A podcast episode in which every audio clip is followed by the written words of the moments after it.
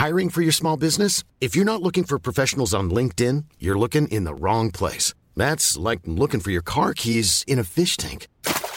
LinkedIn helps you hire professionals you can't find anywhere else, even those who aren't actively searching for a new job but might be open to the perfect role. In a given month, over 70% of LinkedIn users don't even visit other leading job sites. So start looking in the right place. With LinkedIn, you can hire professionals like a professional. Post your free job on linkedin.com slash people today. Many of us have those stubborn pounds that seem impossible to lose, no matter how good we eat or how hard we work out. My solution is PlushCare. PlushCare is a leading telehealth provider with doctors who are there for you day and night to partner with you in your weight loss journey. They can prescribe FDA-approved weight loss medications like Wegovy and Zepbound for those who qualify. Plus, they accept most insurance plans. To get started, visit plushcare.com slash weight loss. That's plushcare.com slash weight loss. Burrow's furniture is built for the way you live. From ensuring easy assembly and disassembly to honoring highly requested new colors for their award-winning seating, they always have their customers in mind. Their modular seating is made out of durable materials to last and grow with you. And with Burrow, you always get fast, free shipping. Get up to 60% off during Burrow's Memorial Day sale at burrow.com slash ACAST. That's burrow.com slash ACAST. burrow.com slash ACAST. I love that you can walk down Dame Street and hear languages from parts of the world that you haven't seen yet or maybe never will get to go to see. Yeah. And I think it's only adding to the culture, which Yeah. is really important to remember. It's only feeding it, it's not taking away from it. Hello and welcome to A Life in Dublin. I'm your host Mark, and with your permission, we'd love this podcast to be your digital companion for the next little bit at least. Can you think back to a time when you were younger, or perhaps in more recent times, when you had to stand up in front of a group of people and perform something? Whether it be a poem, a song, a presentation, or whatever it is, holding your composure doesn't come easy to us all. In fact, I'm sure we can all admit that we suffer from nerves at some point in our lives. This is what fascinates me about talking to people like Colm, a professional musician who's toured all over the world, and yet he too admits to experiencing the odd bout of performance anxiety. What was really refreshing about my chat with Colm was that he doesn't put overcoming this anxiety down to increased self esteem or, we'll say, mental tricks. He puts it all down to hard work and discipline. Practice until it's more difficult to make a mistake than it is to perform perfectly. I really admire this about Colm and other performing artists. It's so easy to forget the countless hours that goes into what can seem like an effortless performance. Colm tells me about where this discipline comes from and how he's fostered it. We also chat about Dublin and Ireland and how these places have shaped him as a musician and many other topics. Just before we jump into my chat with Colm, I'd really appreciate your help. Leaving a review of this podcast on Apple Podcasts or a quick rating on Spotify can help us way more than you would think. We're trying the best we can to put out as many conversations with people in Dublin as possible, but without your support, these conversations will be lost amongst the endless amounts of content which is re- released online on a daily basis. If you enjoy this podcast, then please leave a nice review so that we can reach someone else who might also like to listen to these chats. Thank you so much to your, for your support and help. It is really, really appreciated. And now, here's my conversation with Colm Gavin. It's Uh, funny, like the one bit of criteria you always need for a podcast is your voice. And Dylan and me, hay fever wise, usually at the same point. And this morning I woke up like a pollen expressway. Yeah. And I was like, How are you? He was like, I'm fine. I was like, Yeah, well, fuck you. It's very old. So Um, you know what the weird thing is? Speaking of like the one thing you need for a podcast being your voice, Yeah. is you think that, uh, and then you, you kind of do like you just do the audio format, and then people are like, "Oh, it doesn't really exist if you didn't take a video of it." I don't Do you know I with that. Wouldn't necessarily agree with Yeah. either, but it's hard. It's, unless you're a bloody like you know Tim Ferriss or Joe Rogan or one Yeah. of these people who have a celebrity behind them Mm. to just put out audio format. I know, obviously, Joe Rogan does video. Well, yours is really popular. Like I had heard of yours. I had seen Facebook story shares from Oh, really? half a dozen different people. Yeah, Wow. all of whom were interdispersed. So it wasn't like they're all musicians, or it wasn't like they were all you know, of one scene. It wasn't like one group of people sharing one person's It's, um, which is fantastic. Like you know, yeah, it's it's it's been a bit weird. I can't really believe it's actually grown. yeah, But um, yeah, I, I've just been enjoying having conversations with people, and I think that's a, a format that, to a certain extent, works. Um, if you're into podcasts, I think that works. Yeah. Um, and yeah, to be honest, what you call them, like I just absolutely love it. Yeah, I love doing this, and I've said this on the podcast about 400 times, and people are really tuning out at this point. But I do really enjoy it, um, and maybe that comes across. And I think if you find something that you enjoy doing, yeah, I Um, agree with you. Yeah, totally, totally. because it, you know, you know yourself, like you, I, you're you're working in something that I, I imagine you haven't told me yet, but I imagine is your passion. But there will be days where you're not, eh, your passion isn't enough. Like you don't want to to do it, but if you love it, you'll always put yourself forward, and you'll always kind of, um, I guess, get involved in in the art or whatever it might be. What is your your background and, and how did you get into music in the first place? It's always been a matter of consequence. I think you know, I, I as in when I was about ten or eleven, my mother had said, at some stage you're going to have to take up an extracurricular activity, whether it's which at one point it was swimming, another point it was. I used to. I don't know if you remember these summer camps that the GAA used to have, Yeah. where could be hurling like Cúl Camps. I think they were called. And I sort of established that tennis wasn't for me, golf wasn't for me, and I come from a big GAA family, so I'm sure my father's heart was broken when when that decision was finally made. But it sort of happened out of consequence to begin with. And I joined the Clondalkin School of Music, I'd say, when I was about 12, 13 years of age. But total accident. It wasn't that I had this big burning passion for music. I often say like I was trying to impress a girl. I think that was initially what it was. That the idea of being able to write a song to get this sentiment across. I loved that kind of Romeo bleeding on the vine idea, you know, genuinely. Yeah. Um, that was that was a huge part of it. Early eleven year old angst, Yeah. you know. Yeah, of course. Um, but when you went straight into that Clondalkin School, of Music, at that point, was were you starting from zero, or you had a little bit of, you played something, or you were into music in some way, shape, or form? I imagine. there was a teacher, Fiona Morley, in my primary school, and she, off her own bat, would teach acoustic guitar. So she would do Bye Bye Love hmm. or a very simplified version of Eleanor Rigby or the 57th Street Bridge song. You know, those kind of really happy 1960s tunes. For those of us who were in sixth class, and it was like five euro or less. I don't really remember how much it was because I wouldn't have been paying, but Yeah. uh, although it was, it is possible. Yeah. So she was kind of my first introduction to it. But again, that was at a time where I was more in love with the idea of being someone who wrote songs, like a kind of Jackson Browne, Tom Waits, maybe not that specific, but like this figure who writes lovelorn songs mm. with a message, with a point. Mm-hmm. Because I remember being like, I often think back in it now that as a child, I, I had this wash of melancholy from the time I was about seven or eight years of age that I loved pondering ideas.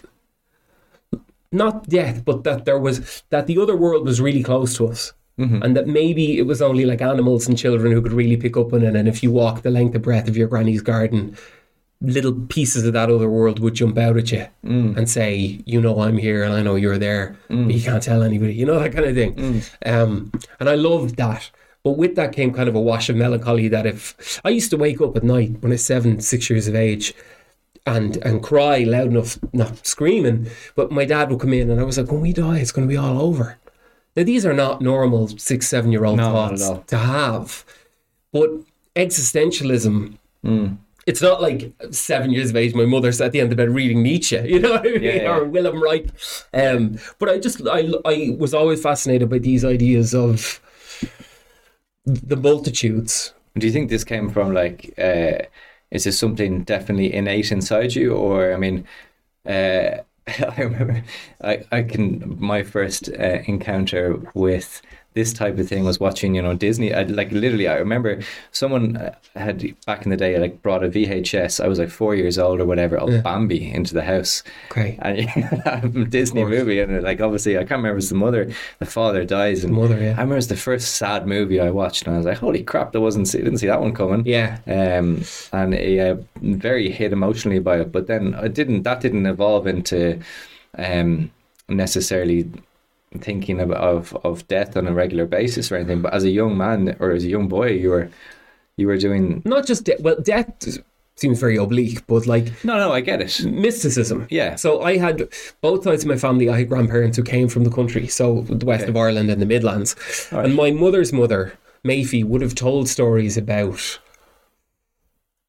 that were sort of. She was great for recitations. So um, there was a brilliant one that she had the death of Dan McGrew, and there, the, again, this came from a time where she grew up without electricity, without running water. But you know, so a lot of these things were out of necessity. So stories to pass the time Yeah, and she would like uh, a bunch of the boys were whooping it up in a Malamute saloon, and the kid that handled the music box was hitting a ragtime tune, and I loved the flow of it, and I loved knowing that there was a rhyme.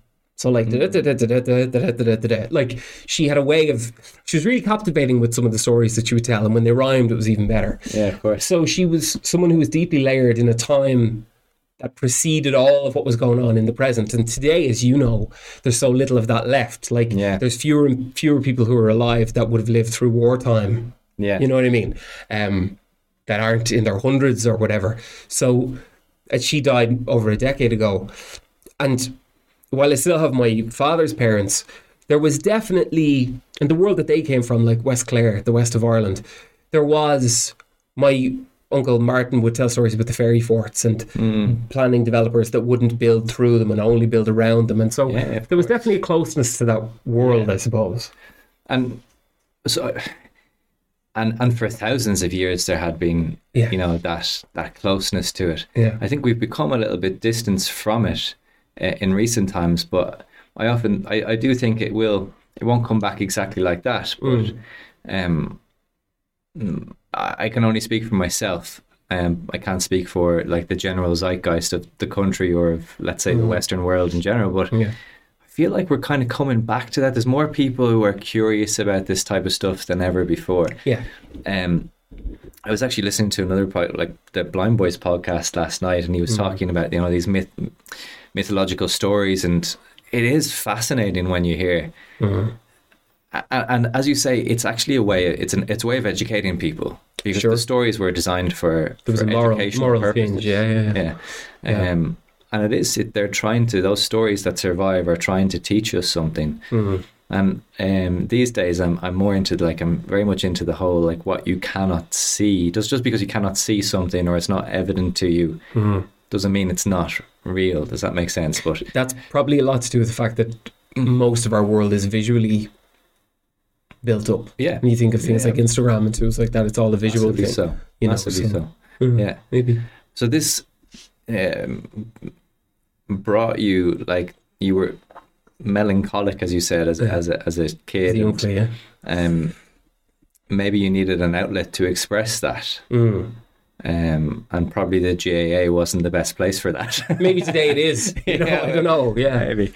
Uh, so you you went into the School of Music in Clondalkin, Mm-hmm. um, and how was it? Well, even by extension of that, it was like a fantasy world. Okay. It was so. It was for those who wouldn't know. The Clondalkin School of Music was established in 95, 96 by Peter and Pat Stanton. Peter, Pat stayed for about a year, and Peter took over afterwards. And Peter could have been somebody written by Roald Dahl. He had like a twizzled mustache, the United colours of Benetton jumper Yeah. with a collar, uh, the deep navy Farah trousers, and a burgundy shoe and when when you would arrive, so it was upstairs. It was above.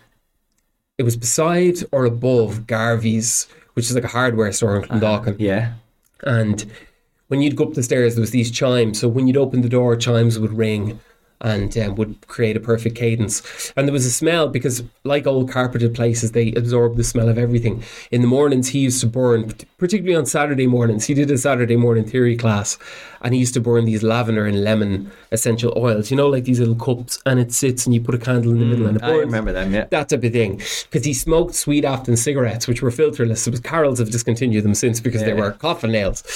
But and it would just go through the house, you know. Like he was very unorthodox. And when I first went to the smoking ban was a year in place. So he was kind of adjusting to a world where, you know, you couldn't walk through Superquinn just smoking a a ciggy and picking up the messages and stuff like that. Yeah. And and for me, he was somebody he was a renaissance man. He never really adjusted to post nineteen eighty six. that was that was my first experience of Yeah, it was a good description of him. Trying to be as vivid as possible. yeah, um, and, and he was obviously an influence on you uh, Oh, massive. musically, I imagine. Yeah. He put in life too. He so from the time that I met him, he was somebody who I wanted to know better. Everything about him fascinated me, Hmm. and he always smelled of lemon. He never smelled smoky. This, the, I'm, I'm giving you things that I filled in the, the blanks later. Yeah. But he used to, at the top of the stairs, there was this room that was completely wood. And I suppose his thinking was, well, it won't, smell won't stick. And he'd have the window swung right open. Ah, yeah. That room overlooked the Quinlan's Black Lion car park, which is a very popular pub in Clondalkin. And he'd smoke on his break. So on the hour, every hour, he'd go out for a cigarette. I had been with him two or three years when I pegged on to what he was doing. And uh, again, part of that melancholic, uh, impulsive teenager that I wanted to be, I had taken up smoking. And so on the break of one of his classes, I said, Can I go with you? Uh, okay, all right. So we went out and I remember him saying to me, Does your mother know you smoke? I Mm-hmm. No, and don't tell her either. But he he instilled in me a love of music. He taught the classical method. He came from the Army Number One band in Cork, and Okay. he had gone through Artane boys boys band and boys school. And he had had a pretty rough life. You know, he'd spent a lot of it separated from his parents and from some of his siblings too. But he was very much a standalone stoic figure. You got the sense he didn't really need anybody. And when I met him, he would have been in his early fifties late hmm. 40s, but he looked like he could have been in his 60s then. Hmm. He did have a timeless look about him. But he taught us about the great American songbook. So Jerome Kern, hmm. Hoagy Carmichael, the Gershwins, particularly George Gershwin. And so he would sit at the piano and say, This is modal interchange, this is harmony, this is stepwise motion, this is how this works, this is how that works. And the whole thing fascinated me from the age of 12, 13. And I was his student for about 15, 16 years altogether. He passed away in early 2021. So we're still kind of in COVID times.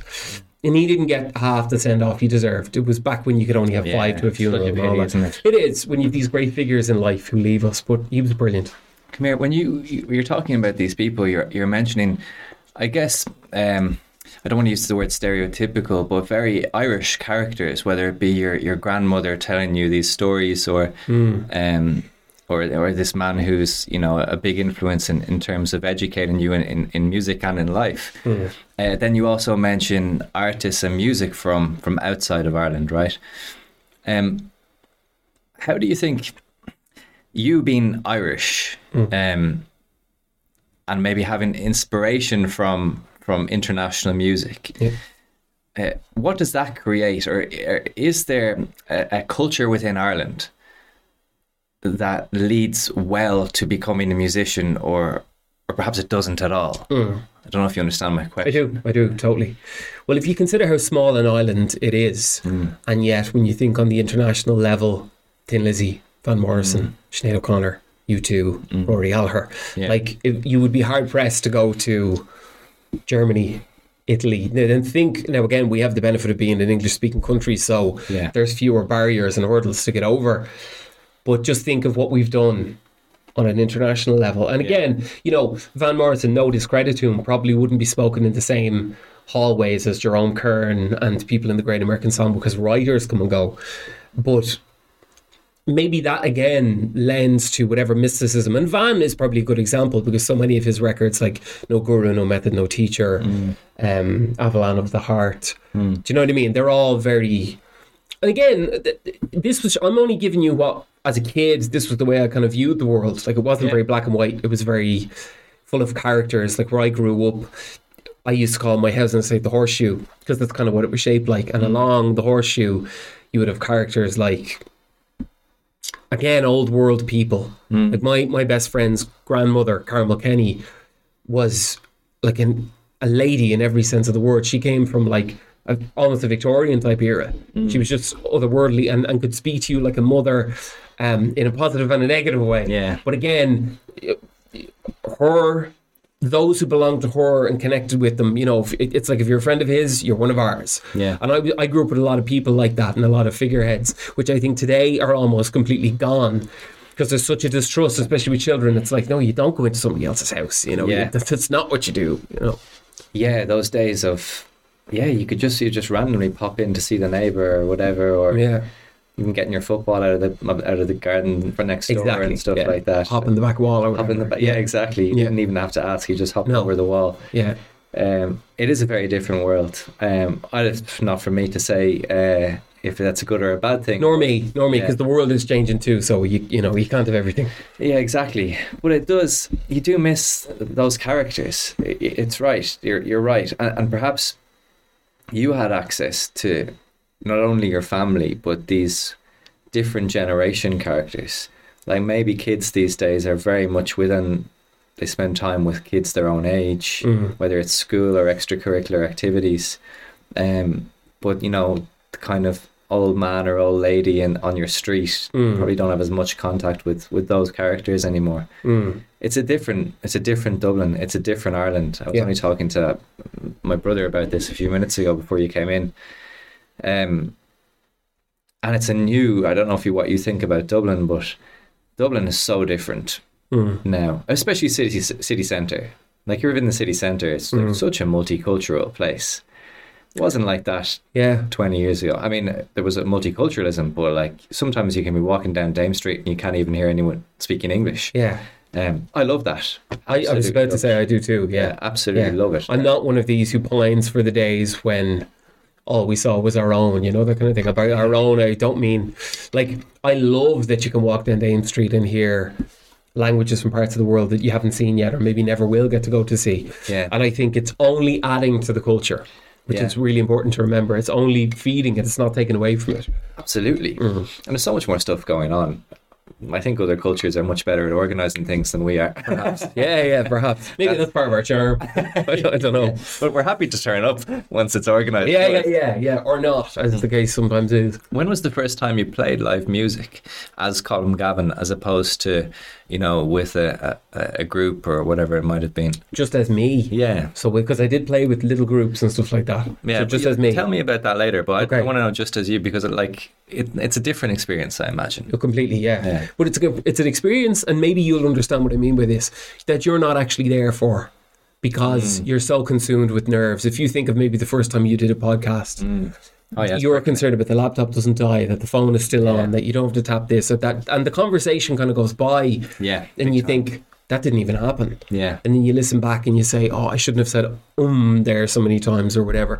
So, in the Clondalkin School of Music, every summer we had a, a recital of sorts, and so your party piece, let's say, you would have been learning for the months leading up to it. So let's say it was June. June was when it happened, the thirtieth or the twenty fifth or whatever, and I was working with a vocal coach, Catherine Downey, who's now actually a very dear friend of mine. And she was going out with Angus Devine. Angus Devine was a wonderful musician who played a big role in my life hmm. from the time I was about maybe seven or eight. And he, he was very much connected with my uncle, Brian, uh, who was a musician too. And uh, the song I had been learning was Hallelujah by Leonard Cohen. So I was probably 14 or 15. And the whole day I was just breaking it. You know, I was, there was no. I remember the feeling of holding a mic and I remember the feeling of trying not to look at too much of the room because sometimes if you take on board how many people there are, it's it's overwhelming. it's more overwhelming than Yeah. you can deal with. And I wasn't playing an instrument because I remember being so shaky. Mm. I would rather do a semi okay vocal than an absolutely rubbish performance of both guitar and, and vocal, you know.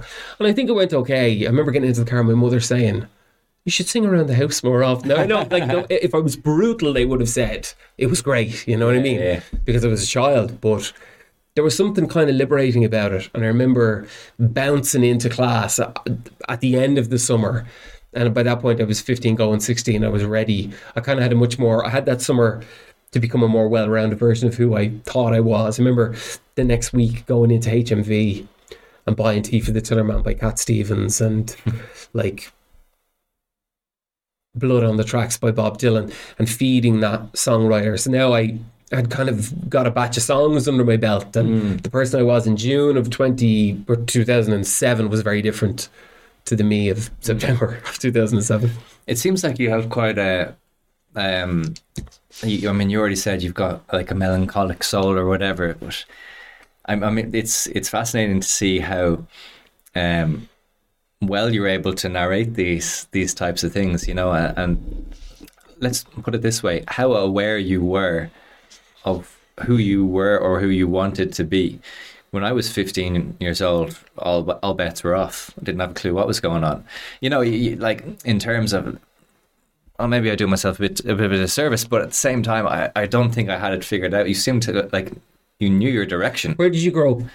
I grew up uh, in Clontarf, went to school in Raheny in St Paul's Okay. College in Raheny. Okay. Yeah, Now, I would look at Clontarf and Raheny as being quite well to do. yeah, Yeah. yeah.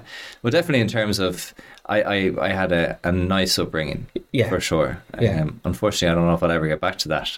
You will, you will. It's all but- coming, hens are coming home to roost. Um, no, I, I, can't complain. Um, Mm. I grew up in, in Clontarf.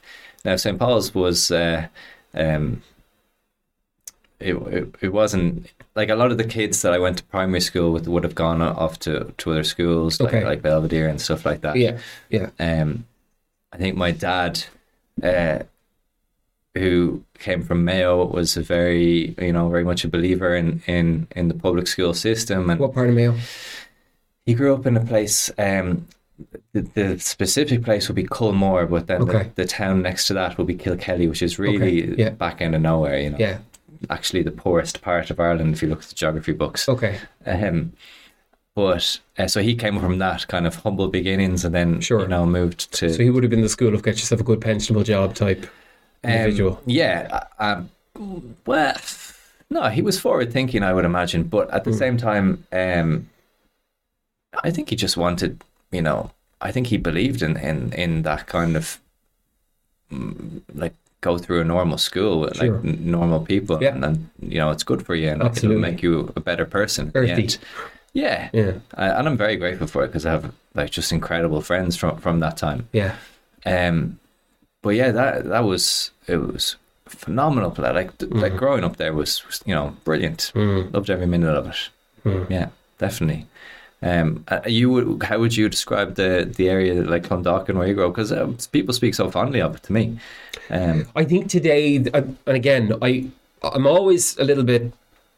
I don't like really talking on the subject because I feel like I'm talking out of out of line. But I can only talk about my experience, and my experience uh, was very idyllic within my community. So the neighbours that I had, the my grandparents, my my own parents, uh, the parents of my friends. You know, we were very protective of one another. But like like in a lot of places, there was a lot of good and a lot of bad, and I don't, I wouldn't put that down to groups of people. I just think you had to encounter more. You know, it was it was a tough time. You know, I mean, I went to school with the, with the Christian Brothers, and they were telling you like we are heading for the biggest recession that we've ever experienced. So you grab onto whatever log or raft you can and just hold tight. Yeah. And that was what I grew up with, being told. Yeah. So prospects of uh, actor, touring musician, forget about it. You know, if you can get a good job down in the credit union, hold on to that. You know what I mean? Credit unions volunteer, but like a deli, you know, Yeah, yeah. hold on to it. So I remember where I would have to pass through to get to music lessons. Like you might run into a bunch of lads at the bus stop who try to take your guitar and smash it in half. Yeah. So you had to learn to be kind of quick on your feet and kind of thrifty. And that's a gift that I, I'm. uh, The way you talk about your upbringing, I feel the same. It gave me gifts. It hardened me. It educated me to be able to spot trouble you know and you i felt like you paid it's not like today today kids have meditation classes and they sit down and talk about and it's good and Yeah. it's healthy i went to school with guys because it was an only boys school Moyle Park College was, was only guys and while the teachers were brilliant there's only so much your teachers can do you can't be accountable for every bloody student. Yeah. And so now today, you, more so, but back then it was a little bit difficult. Um, so there were lads who were maybe coming from difficult circumstances. Maybe they had no breakfast leaving the house and no dinner to come home to. Yeah. So and I- again, I'm so conscious of talking about this because I know there'll be people here and go, "He's making it sound like it's Oliver Twist." Yeah. Which No. it wasn't, but, Yeah. but you understand what I mean. So you paid a price for being an individual, but if you were willing to fight it out, it was worth it. I think.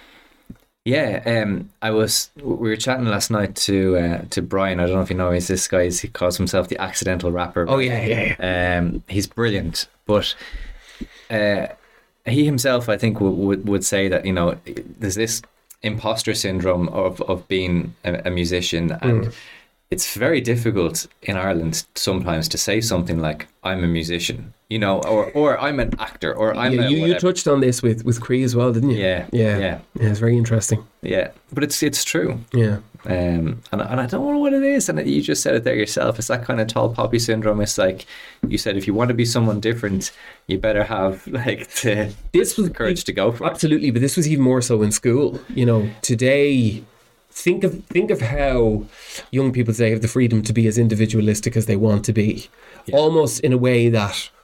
And let me phrase this right. Not that it's not cool, but it's nearly the done thing now. Do you know what I mean? Like to have interests in the Beatles. Now I'm talking specifically about interests. You Yeah. know what I mean? Like if you cared about the Beatles when you were my age, it was like that's granddad music. You know. Yeah. The lads used to slag me and say that I went to gaff parties with a tin of Beamish and you know the newspaper under my arm. So whereas today when you meet kids through musical education, if they have interests, well, they have a phone that has a backlog right to the 1920s and 10s. So it wasn't unusual to encounter, well, it isn't now to encounter young people who have interests in music that far predates their existence. Yeah. Whereas if you knew about the 60s in 2004, 2005, it was like, why? Yeah. Whose record collection do you have access to? Yeah. You know? So that kind of thing. Yeah, it's, it's weird. I, I I used to love. I don't know how I got. I was into music as a kid. Um, always have been. Um, and um, yeah, I I loved going back and listening to. Um, someone would give me an album. Uh, you know, it was those days where you either you loan the albums out like the physical disc, or uh, maybe your parents have something or they bought something, and uh, yeah, I got really into not so much 60s music, but a lot of 70s music. Okay. I loved that, listening to that as a kid. Um, and then there was the kind of indie uh, boom Yeah. in like 2002, 3, 4, 5, 6, 7, that kind of time of like Franz Ferdinand and all of these bands who I think were heavily influenced by that type of music as well. Yeah. Not all of them, obviously, but um, I, I thought when I first discovered that some of the music that I was listening to on the radio now Mm. is influenced by something someone did in the 60s or 70s. That made me interested in going back and going, well, okay, so that was influenced by this. So let's check out this. And then does that go back? Who were they influenced by? I never went back further than that, really. Okay. But um, but that was when, for me, music became like more interesting, let's say. Gotcha. Yeah Gotcha. um, and and just fell in love with it. You know, would would listen to music till four o'clock at, at night. Just couldn't turn it off. Um, I think it's just an incredible, incredible thing. Never been a, a, a good producer of that, but very good at Well, listening tricky. to it. Yeah. Yeah, Yeah, it's tricky. it is. Um, how do you manage it? Like, what does your your day to day look like? How how is music in your daily life at the moment? Well, it is all I do. Hmm. There's no, I don't supplement it with anything else, but there's a lot of feathers on the bow. So I tend to think of myself. See, when I say this, it's kind of contradictory, but I tend to think of myself first and foremost as a songwriter because I do a lot of writing for other artists as well. So my morning might look like getting up at six, making the coffee, sit at the piano, and my to do for that day would be to finish a song or to collaborate with somebody like Claudia Buckley, who I've I've worked with a lot lately, who's one of the I mean one of the best country artist exports that we have in this country. I mean, only last night at the Hot Country TV Award, she was given for the second year in a row Country Artist of the Year. She very recently um, took a song of mine, Honeybee, and completely reinvented it and made it her own to the point where it's more of a collaboration now than, than it would be an original song. Um, and she had a number one with it both here and in the UK. Hmm. And so there's a lot of stuff that happens in my career that I'm not a not I'm not a part of, but like I'm just slightly out of focus in the in the photograph. Hmm. But I do. I mean, my own solo career is kind of my my primary focus. Hmm. But there are a lot of other things that I do, which I love doing, and I suppose having that flexibility of being able to say, I'll do five months worth of touring a year. Ish spread out throughout the year, and still having time to write songs for other artists, work with other artists, um, and explore different avenues of creativity is a benefit that has had its pros and has had its cons, you know, because I wouldn't be the best well known solo artist, but I've had the opportunity to write for some great ones. And then as well as that, I'm very lucky that I do like I I have a vibrant enough solo career that I could do a gig in Arthur's, say, on Thomas Street tomorrow and se- and sell it out. You know what I mean? But maybe not the Three Arena, you know that kind Yeah. of thing. But for what I do, that kind of singer songwriter, piano balladeer vein, it kind of works. Like if, if I don't know that it would work in an environment bigger than a thousand, two thousand people, because intimacy is a huge. It's a quality that I really cling to because once that's gone, a lot of what I do becomes very sheeny, sheeny. Well, it's oh, it's what you want as well, isn't it? It's what mm. you you want to enjoy. Like, do you like at the end of the day, do you really you want to be playing to thousands and thousands of people, or, or is, does that kind of distance it, as you say? Or whereas if you can get that intimacy, mm. which creates a very different type of environment, um, and I I do think that type of music is also more suited to those those types of venues. Sure. um, having seen like artists play places like Malahide Castle, I was like, wow, this is just too open. Oh, yeah, yeah. It's just getting lost, Yeah. you know, and, Yeah, and down, and it's such a pity because this is an amazing artist and, and stuff like that. Yeah. Um, when you get you're six o'clock in the morning, it's an early start Yeah. for a musician. Oh yeah. Yeah. Yeah. Yeah. um, does, that does that extend to it's? A, have you made that a, a, working day, or are, are you like very disciplined in the sense that it's planned out what I'm doing at this time and that time, or are you one of these artists who is like taken by the moment and you could be like 24 hours at the piano, and then you're not at the piano again for another two weeks? 21 year old me wasn't going anywhere Okay. in a way that if I'd been left to my own devices, don't know. Hmm. It's it, it was just a lot of it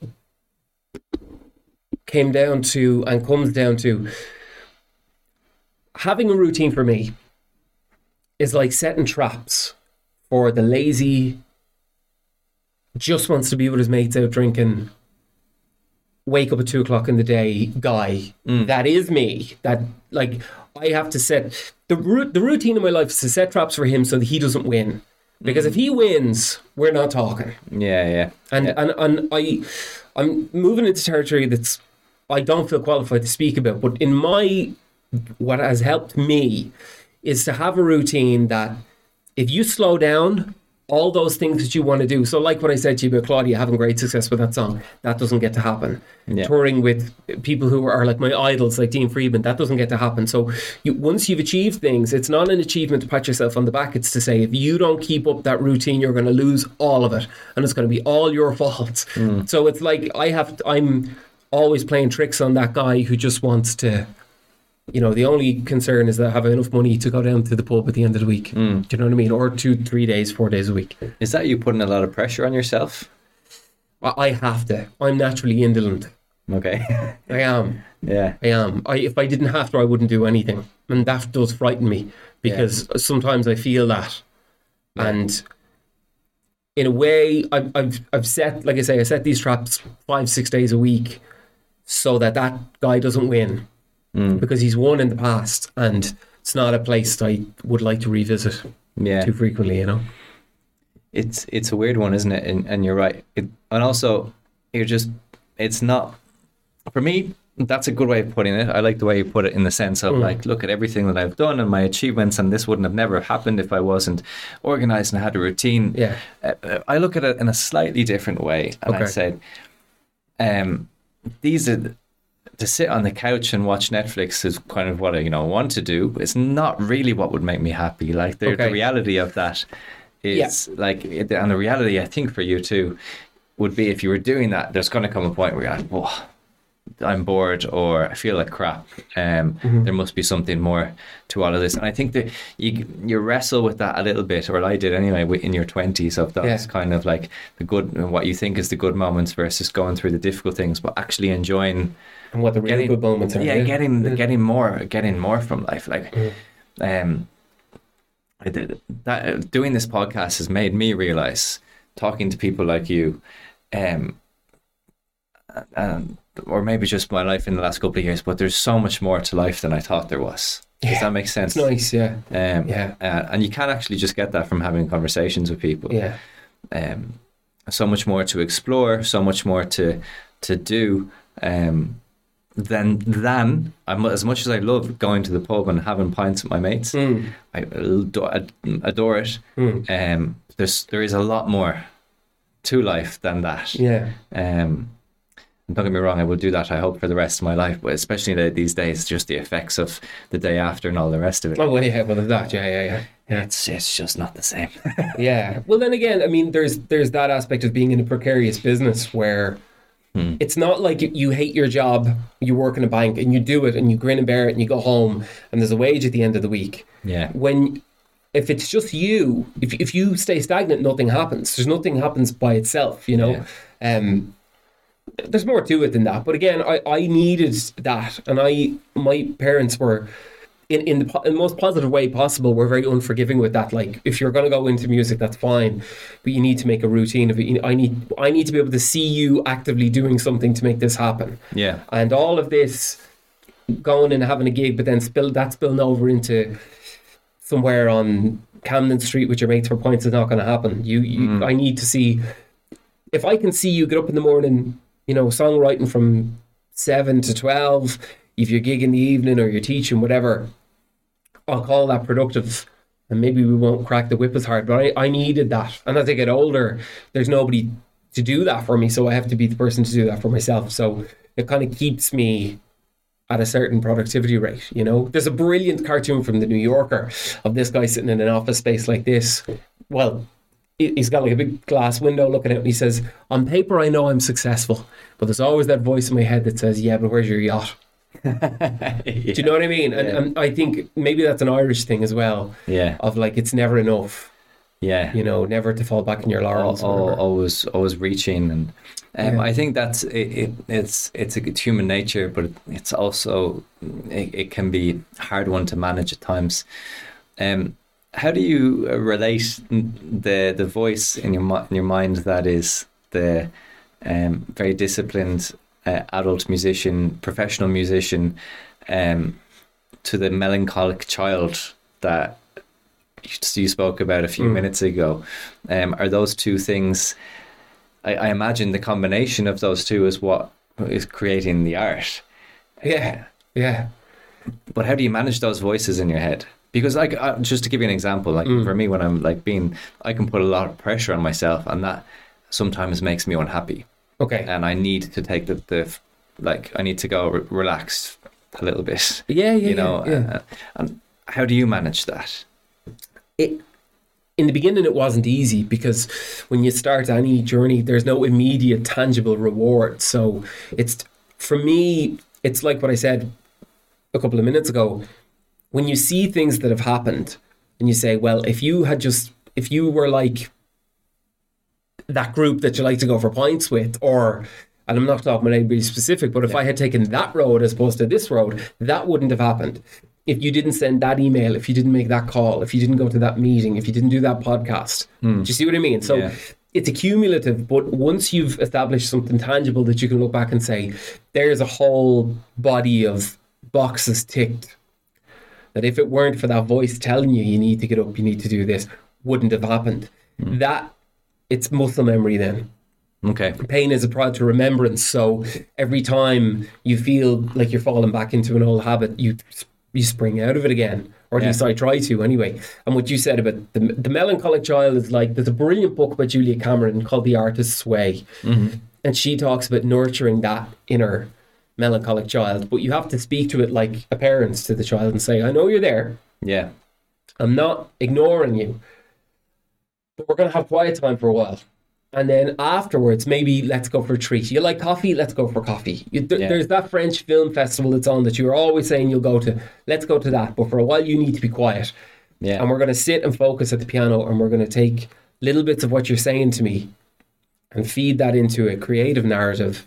And if you can help me, if you'll help me with that, we'll reward that later with mm. pints, Yeah. which is what I do. yeah, that is exactly what I do. yeah. Yeah. How long does it take to write a song?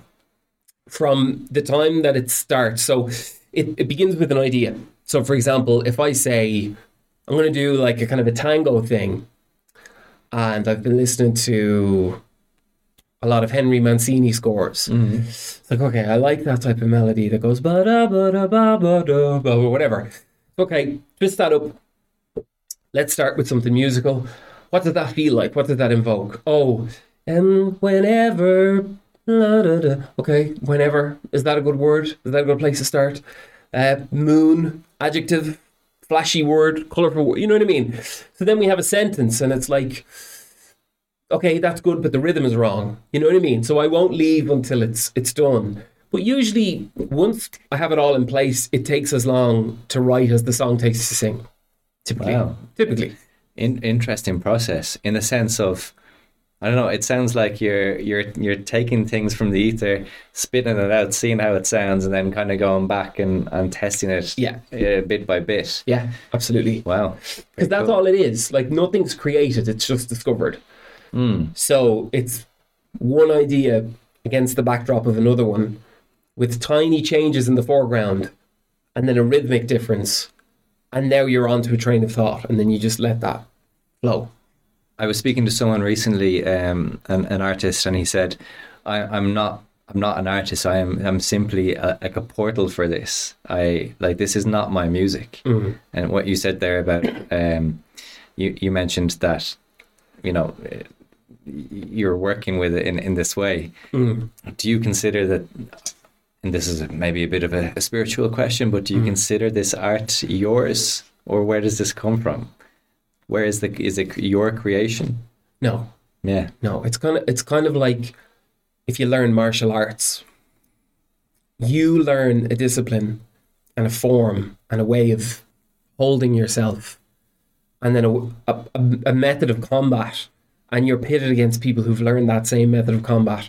If you triumph over eighteen different people, does that make you the owner of what the art form is? No, you're just mm. acting within. You're working within the confines of your of the limits of your own creativity.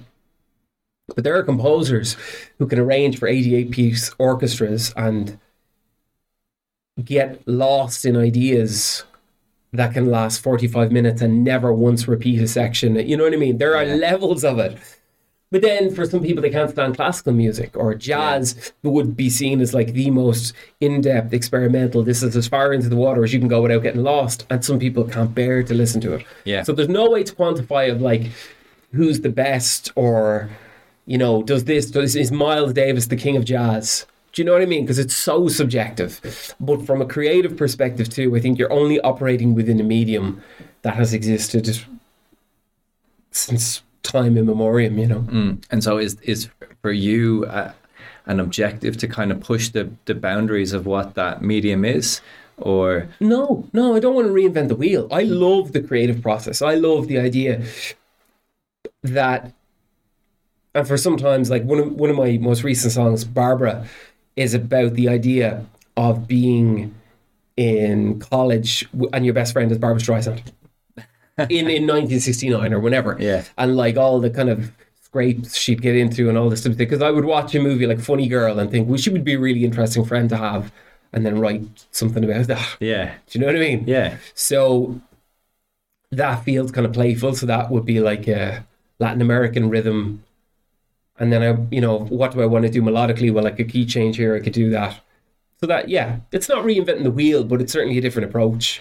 Have you ever like experimented with any other art forms, whether No. it be writing or, or anything else? When I was 22, I wrote a book of poetry and short stories, but Okay. that but that would Wow. be kind of like just lyrics without music, as far as I'd be concerned. You know? Well, actually, I think what you're when, whenever I'm listening to you, um, I've mentioned it a couple of times already, but you're telling stories even in your music. I think you know you're a storyteller because you what you said to me there, what which I thought was interesting. You said you put out a melody, you were singing it, and you said, "How did that make me feel?" or "How does that feel?" Mm. And when you're talking about that, it's you're constructing a story, you know, because any storyteller, just like maybe your grandmother. So to a certain extent, it's something that has maybe been passed down from from within your family. Um, Mm. I think that ability to tell a story, but you're just doing it through through music. Maybe. would be my like very Yeah. just yeah, yeah, yeah. Mm. Freudian analysis. yeah, well, whatever. Uh, they'll call it Kellyan in the future. Yeah. uh, uh, they definitely won't. Well, they may. Um, but it's interesting. Uh, I just that's why I said it to you. Is I was wondering if you had done any kind of other storytelling. Yeah, Um, that'd be it. Though I can't paint or anything. you and me both. Um, Would that I could, you know.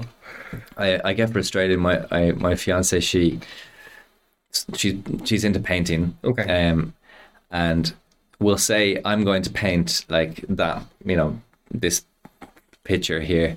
Okay. And I'd be like, okay, cool, yeah, I have this in my head. And Yeah. we both start. And in like 10 seconds, she'll have sketched it. And I'm just like, how did you do that? Uh, Like, Trial like and and I'd be like going slowly and Yeah. like trying to do the lines, and then it would just look absolutely pathetic. sure. Trial and error. It's weird, isn't it, how Yeah. people have these talents? And Absolutely. some- you know, some people have this and they just don't have that. But uh, I, I, I, I don't know where that comes from. Yeah. Where would you attribute your talent to? Habit. Oh, I don't have talent. okay. I. I would regard it. You've got a very good voice. No, I don't. Speaking or singing. And funny because I, I, only did an interview the other day. Um, just before Christmas, I was in Nashville shooting. It, it's basically a Netflix series called Singing Upstream, and it looks at artists, songwriters, singers, uh, people who operate within the music business from different parts of the world and how they exist. And they were in Ireland this past week shooting just parts of that. And in the interview segment, I introduced myself as a songwriter, and the interviewer said, "Oh, not a singer songwriter." And I kind of as a, as a defense mechanism, so that if when the comments come in, oh he's shy, I can say, well I'm a songwriter. I'm not. I, I never called myself a singer. You can't call me. You, you know what I mean? Yeah. Um, so it's kind of a get out of jail card because I only like I loved people like Leonard Cohen, David Bowie. Well, Bowie's a great singer. Bob Dylan, who weren't like you know, man, hey, it's all about the voice. You know, it's like a character rather than being this great operatic Caruso type singer. And um, so, just back to what you said about talent, for me, it's habit. So, if you learn a sequence on the piano, the reason you do any, the reason you practice is so that when you do it in front of people and you would get nervous, you know it well enough that you won't mess up. Yeah. That's my belief with performance. That's why bands rehearse. It's like you're going to get nervous anyway, but if you've practiced this so much, muscle memory will bring you there, and then you can actually enjoy the performance. That's why we practice. And it's Yeah. the same thing with songwriting. If you do it again and again and again and again and again, if you're writing to task, so if Claudia Buckley rings me up and says, "Let's write a song about Nashville, Tennessee," I can get to where she wants to go faster. I can cut the wheat from the chaff and say, I know you want the, you're explaining it to me in one way, but what you mean is let's do something mixolydian, you know, as opposed to our standard diatonic melody. Does that make sense? I'm probably going off on a tangent here. No, no, it does make sense. Yeah. Um, also, to a certain extent, I, I imagine it being challenging because when you're as a as an artist in general, when whether as a professional and you have a, a deadline, whether that's imposed by you or imposed by somebody else, Yeah. um, it puts it, it does it take the joy out of of the process because there's a there's an expectation there as to what you're you're going to produce. This is no longer you uh, as a kid it, like just messing around on, on an instrument. This Yeah. is you with an expectation that this messing around on an instrument is going to result in something that somebody is going to consider good or acceptable or whatever. Sure. I imagine that's incredibly stressful. For me, the times where I've just been noodling and reaching for whatever are always the pieces where I look back and say, it was okay, but you could have done it better. If I'm setting myself a task, I do well. Like, I was a brutal student academically, but when you take, I work better under pressure.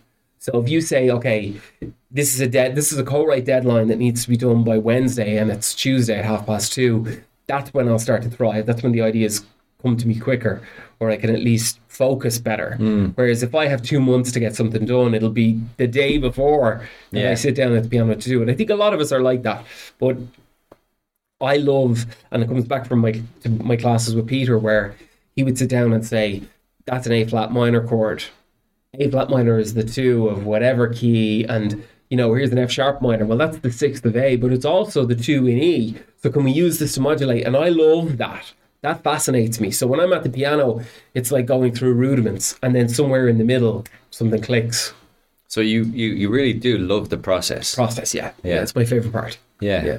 That's it. That's really powerful. I think if people, no matter what they do, can love the process, then then it, it's such a hard thing to come by. Um, for me, that's, that's something that I enjoy about this podcast. Like I love have the, this chat and the process of it. Yeah, I'm actually not that concerned about what happens afterwards. And um, there's very few other things in my life that are like that, if Right. any. Even going for a run today, Yeah. you know, I, I do this thing sometimes where I can see where I'm supposed to stop. So that freaks me out because you're like, oh, I'm so far away. Oh, Um, okay, So I just look down at the ground yeah, like right in front of me, just at my feet as I'm running. Mm-hmm. And then I'm saying, Mark, the only reason you're looking down at the ground Yeah. is because you can't. You, you're getting distracted. You're like you're focusing on finishing, Mm-hmm. whereas you should be just focusing on on bloody running. Like you try to enjoy this or whatever. Or how do you feel right now? Whereas my mind is completely in stopping. Okay. Does that make sense? yeah, yeah. So, uh, yeah, if I was able to just run and just not really think about when I'm going to stop or or focus on on any of that sort of stuff, Mm-hmm. Yeah. and that can apply to other aspects of your life as well. Yeah. Whether you might be working uh, in an office on a project Yeah. and you just can't stop thinking about bloody finishing the project because Yeah. you hate the process. yeah, there you go. Um, and some of those things, like you said, I think you have to put yourself through a routine and it has to be done. But Mhm. um, it's the the fact that you love the process of of making music. I think Mhm. is probably a huge reason why you've had success. that part of the creating it I do. Uh, I I wouldn't. I like being in the studio, but I don't love it. Okay. You know what I mean? I love touring, Mm. love it. Um, I don't love every aspect of all the different things. So there's some like I love being at the piano when it's just me. If I co-write, the other person's never in the same room. Yeah. So there's aspects of the process that I love, but I don't like you were saying about your run, and you're saying to yourself, Mark, okay, take your mind off where the end goal is here for a second, and let's just be in the moment. It, that's not always that easy. No, jeez. Mm. it's the mm. it's the secret. Like if you can figure that one out, Yeah. um, I'd be doing well. What is touring like? You Touring's great. Yeah, touring's great. It's great because that was really the measure of when I was growing up. Like, especially since I've been, I've had the opportunity to go to the states to play. Yeah. You know that that's been Amazing. huge because that was always a way in the distance thing. Yeah. You know, so I like it's intense, and you do need you need to be in fine fettle to do it, but it's the reward of getting to do a gig in somewhere like City Winery in Boston, and there's people in the front row who know lyrics to your songs that were written in a back bedroom in Clondalkin. Amazing. Do you know what I mean? Yeah, that's that's a that's a real turn you on your head moment. Amazing. Yeah. Um, uh, How was it? Did you get to meet some of those people then after the gig? And Yeah, yeah, amazing. Like one particular lady, she drove from Baltimore to Massachusetts to be at the gig because it was the only for that run. It was the closest show to her. And City Winery is kind of a venue a bit like Vicar Street. So it's tables and stuff. And uh, she was front and center for the whole thing. And it was just you're in a land where the culture is totally different and their upbringing is different and you know so where those things meet and it was the land of my heroes you know what i mean Yeah. the the dan fogelbergs the bob dylans randy newmans this is where they come from so to be there and to which was always the case like with my first record a voice for the urban darlings it did nothing here it did nothing and college radio in the states because my record label were very forward thinking, they sent it to different college radio in the States and they picked up on it over time. And it, it sort of had an existence like WBNY in New York or A100 in Wisconsin. KMOs every Christmas used to put me as part of their Celtic end of year playlists and stuff like that. Um, so the songs had a life um, where I at the time was I I had been like on holidays and stuff, but I wasn't touring there yet. So it was a couple of years. So by the time I got to tour there, there was people who'd bought my first record when it came out, and now are seeing me four years later. Yeah. You know, it was weird. Um, uh, uh, what's life like when you're when you're traveling around and how do you like is is the discipline still involved there or do Have you, you, have you seen the loose a little bit? movie Almost Famous? I have. Yeah, Yeah. it's kind of like that sometimes. well, the last few because when I've been touring, it's on a package tour, so there's a couple of artists, and you'd all be together on the bus or on the plane or whatever. Yeah. So yeah, Good fun. oh, like another world. Yeah. Yeah, Um, and then how is it to come back to to, Dublin? Is it inc- incredibly is- grounding? it's made my relationship with Dublin better Oh, because it's it's home.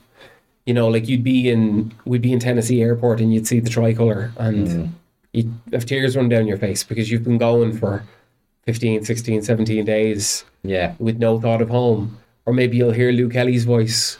yeah, You know, you're going to get sushi Yeah. and you hear the Black Velvet Band yeah, and for some reason you just pour, you know. And a lot of a lot of the time I'd be on the road at Christmas time, so you're kind of Mm. like, okay, two more states and then we're then it's Dublin. Geez, yeah, I can imagine that being uh, to a certain extent enjoyable but tough. Yeah. Um, But at the same time, it's like sixteen year old you was like, this is all you ever wanted. This is the dream. Shut up, Mona. You know what I mean? this so the dream. yeah, for sure. Weird thing how like you're you're there's always like room for that uh, that negative that negative mind or that negative voice in your in your mind. Someone said to me something really powerful recently, and they go, "Negativity is always shouting in your head, whereas positivity is whispering, and it's your choice whether you listen to the whispering or not." Yeah, Um, yeah. that was true. Jordan. I'm gonna get him on the podcast. You see? He, he was like preaching to me. I was like, "Oh my god, man, this is some deep stuff." Yeah, it's so true. Yeah, but it is. Yeah, it's always there. Um, but you just, it's like, how can you like focus on listening to to specific stuff? Yeah. Um, you said that you're you're going to focus. Your main focus is on your your own career, uh, as opposed to songwriting for others. Yeah. At, at the moment. Um, what's next for you? What What are the things that we can look forward to, or can we? How do we listen to you, or how do we, you know, go to a gig, or or what What is it? So the next big gig I have would be the end of April, the 22nd of April. So one of the people who was and is a huge influence on my career is a guy called Dean Friedman. Um, he was he's an American singer songwriter, and in the late 70s he had big hits like Lucky Stars, which was a duet with Denise Marsa. Um, and songs like Lydia, McDonald's Girl, that you know, he's a real your classic American songwriter. And on his last two Irish tours, he's had me as a special guest, which is always cool because when you when you go when you admire somebody and then they kind of give you the recognition of like, okay, well, you can be my my special guest or Yeah. support act. That's like that's huge to me. That, that's that's in Arthur's Jazz and Blues Bar on Thomas Street on the twenty second of April. Brilliant. But um, Instagram, like Instagram is usually the place where we, when we first came in here, I was talking about let's do it for the content. Yeah. Um, I, I'm trying to get better and better at that because one of the things I've kind of realized is there's trying to do something and then there's doing something, and the stuff that we look to is those who do rather than look like they're trying to Yeah. do something. Good you know? point. So It's a hard one. it really is. Struggle with it so much. Yeah, it's hard, but you kind of gravitate to those who really just it seems to flow. Yeah, I, I there's a guy that we've had on before called Ross. Um, he he does a lot of content for the Brazilian community in in, in Ireland. Okay. Um, and it's weird. He, he, he he's kind of he, in his day to job he's like a tour guide and he's he's very expressive but he is just himself on Instagram and Okay. he is the antithesis to what you would think would be successful or sorry he's brilliant at putting together content don't get, don't get me wrong but he's not the like um, and don't take this the wrong way Ross no, no, no. he's not the stereotypically massively good looking guy with like muscles or anything like that that you think Instagram is all about Okay, yeah, yeah, or yeah, girl yeah, you know yeah, like yeah, yeah, yeah, yeah. um he's just his own personality Yeah. and he has grown so much on it it's really impressive Really? yeah, fair play to him. Um, but he, he himself said, like, listen, guys, if you want to just do Instagram or whatever it is, mm, bloody YouTube or whatever, um, just be yourself. Yeah. Um, but that's hard too. Yeah, it is. Yeah. It is hard. Yeah. Um, I find it incredibly difficult. Yeah. In, in fact, almost impo- like yeah, every time I like to do something for social media, I'm like, oh, Oh, I know. I know. yeah. Because you're looking at you from the perspective of you. Yeah, I don't know what it is because this I can do so easily, and Yeah. and I I don't know. I guess, like I said earlier, I feel like nobody's actually listening to this, and that the numbers that I see are just kind of make believe. Yeah. That, they're not actual. Real. That doesn't actually mean a person listen to it. Yeah, yeah, yeah, yeah. Which Every now and then, somebody has said something that they listen to on the podcast, and say, "Oh no, you don't actually listen to that, do you?" Mm. You're like, I have to be careful about what I'm saying. But I just try and get that out of my head. But I do see that on on social media. Mm. On social media, it's the opposite. It's like I'm thinking about what other people are yeah, are seeing. Yeah, of I course, think yeah. if you can get over that, then yeah. then you you'd be flying. Mm. Um, I'm going to put a link to your social media and, and stuff like that in, Okay, in the cool. description of this Yeah. episode. So if anybody's listening, Deadly. um, just we give you a follow on, on that. Yeah. There's a question I should have asked you at the beginning. Okay. Would you call yourself column or column? Oh, I, I battle with this daily. Column. Column. Yeah. Some people go full column. The, re- the reason I put a hard emphasis on it is I'm very much involved with a facility called Áras Chrónáin, which is an Irish cultural centre in Clondalkin. And ah, I suppose if you were to Irishize my name, you would say Cullum. And I think a lot of times people say it very well meaning, mm. but it's like that's not what my mother christened me. Mm. That's not what you're going to call me either. You know, that kind of thing. Yeah, Um, because I'm trying to think of how I could say, like, if someone called you Marcus, would it feel like, I won't say an attack, but Mark is more comfortable than. Yeah, Marcus. I, I get you. Yeah. So who in your life will call you Marcus that you go, oh, like Marcus, clean yeah, your yeah, room, you know? fair. Yeah, right. Yeah, exactly. So you know what you like and you you don't like. Yeah, I get Marco a little bit. Marco. Okay. Yeah, uh, but yeah, I'm not. I'm not Italian, unfortunately. Yeah, yeah. Um, I didn't know that you you were involved in in that Irish. I'd love to talk more about that again. I don't know. Maybe if I I'm, I might be overstretching our time, but I'm been thinking more and more about the Irish language, and you know, get it and interview a lot of people who are not from Ireland here, and they're like, "What's the story with like?" Oh, yeah, the the. Irish signs everywhere, and the fact that Yeah. none of you actually speak it, Yeah. I'm starting to become horribly ashamed. Mm. and I'm like, maybe I should do something about this. Um, yeah. Like, obviously, it would have been okay in school. Like, Yeah. grand. I could do the orals, no problem, and all the rest of it. Sure. But now, ooh, I can't remember anything. Yeah, it's tricky, isn't it? Can't remember anything. Um, so you've stayed in that and that world. I didn't stay in it. I found it again later. So Okay. Áras Chrónáin was a facility that there's a huge emphasis on music because there's two Ah. venues within the house itself. And so my uncle Brino Gavin, or Brian Gavin, has been involved with them since the late 1980s. And he would have given me, it's a folk club basically. So you would have groups like Kíla, Freddie White, Four Men and a Dog, Mary Coughlin, Eleanor McEvoy, all passing through.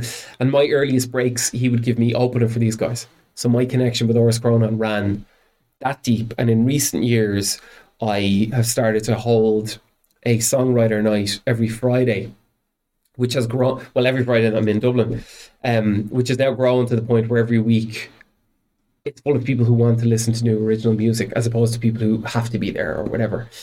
Um, Wow. and so through my affiliation with the place, I've developed a love for Chonga na you know, Be- because I just think it's such a vital part of what it is that makes us Irish and the role that the language would have played in at the turn of the century and what it meant to be a country with its own language and to not speak the language of the oppressor, I suppose, as some people would say, Yeah. you know. Brilliant. Really cool. Uh, Colm, you're, you're a brilliant narrator. Uh, Thanks, it's been a real pleasure talking to you. Hope, hopefully, one day we can we can come back and do this again. Anytime. Um, Thank you, Mark. yeah, we, we'd. I'd love to hear you, you live as well. Um, so twenty second of April in, in Arthur's. Yeah, yeah, Um, yeah. And and do keep me informed if there's anything else coming up as Oh, well. for sure, yeah. Um, uh, it'll be really cool. Uh, it's been an absolute pleasure talking to you, Dylan. Thanks for being here as well. Yeah, man. Dylan on camera. Dylan on the camera Yeah. in in the background. He's got some good shots. Absolutely. Um, yeah, that's it. Goramila.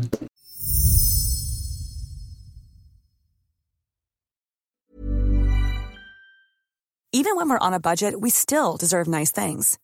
Quince is a place to scoop up stunning high-end goods for 50 to 80% less than similar brands. They have buttery soft cashmere sweaters starting at $50, luxurious Italian leather bags, and so much more. Plus, Quince only works with factories that use safe, ethical, and responsible manufacturing. Get the high-end goods you'll love without the high price tag with Quince. Go to quince.com slash style for free shipping and 365-day returns. Even when we're on a budget, we still deserve nice things. Quince is a place to scoop up stunning high-end goods for 50 to 80% less than similar brands. They have buttery soft cashmere sweaters starting at $50, luxurious Italian leather bags, and so much more. Plus, Quince only works with factories that use safe, ethical, and responsible manufacturing. Get the high-end goods you'll love without the high price tag with Quince. Go to quince.com slash style for free shipping and 365-day returns.